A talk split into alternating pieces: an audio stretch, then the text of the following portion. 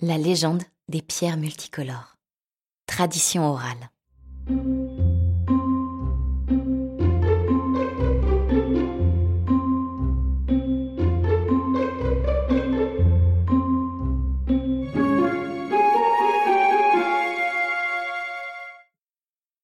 Il faut savoir que, d'après une légende chinoise, avant, il n'y avait pas de vie sur Terre.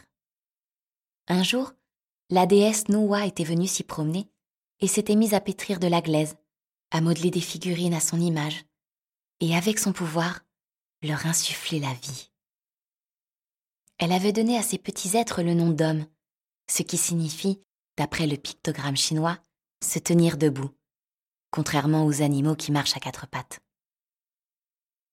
De nombreuses années s'étaient passées depuis que Noah avait créé l'humanité, lorsqu'un grave événement s'était produit.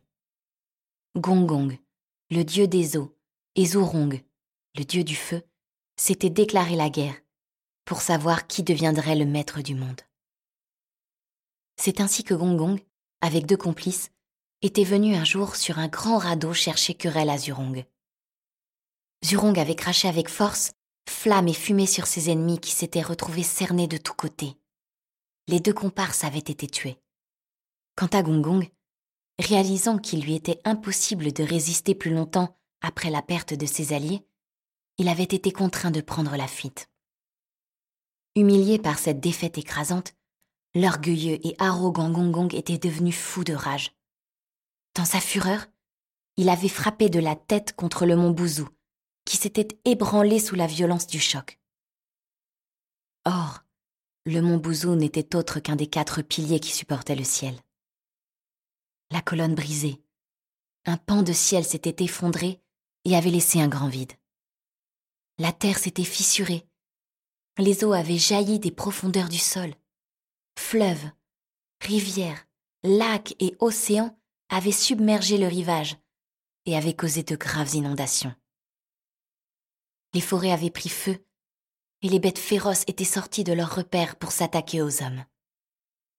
Témoin du fléau causé par la colère de Gongong, Noah avait décidé de réparer la voûte céleste endommagée afin de sauver l'humanité menacée de disparaître. Elle avait réfléchi un instant, puis s'en était allée ramasser dans les montagnes des pierres de cinq couleurs, les avait fait fondre au feu et en avait préparé un mortier pour réparer le mont Bouzou. Elle avait brûlé ensuite des champs entiers de roseaux, et avec les cendres, avait endigué les déferlements d'eau. Enfin, Noah avait capturé et mis à mort le dragon noir, dévoreur d'hommes et de femmes. Terrorisés par ce châtiment, les fauves s'étaient réfugiés dans les montagnes et n'avaient plus osé s'attaquer aux humains. Depuis sa réparation en catastrophe, le ciel reste légèrement recourbé, et c'est pour cela que les Chinois disent que le soleil, la lune et les étoiles glissent d'un côté, tandis que les fleuves et les rivières coulent dans l'autre direction.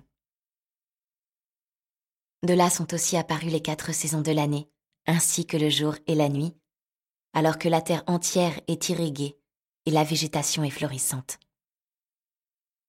Ainsi, non seulement l'humanité avait été sauvée, mais elle était devenue encore plus belle et plus prospère.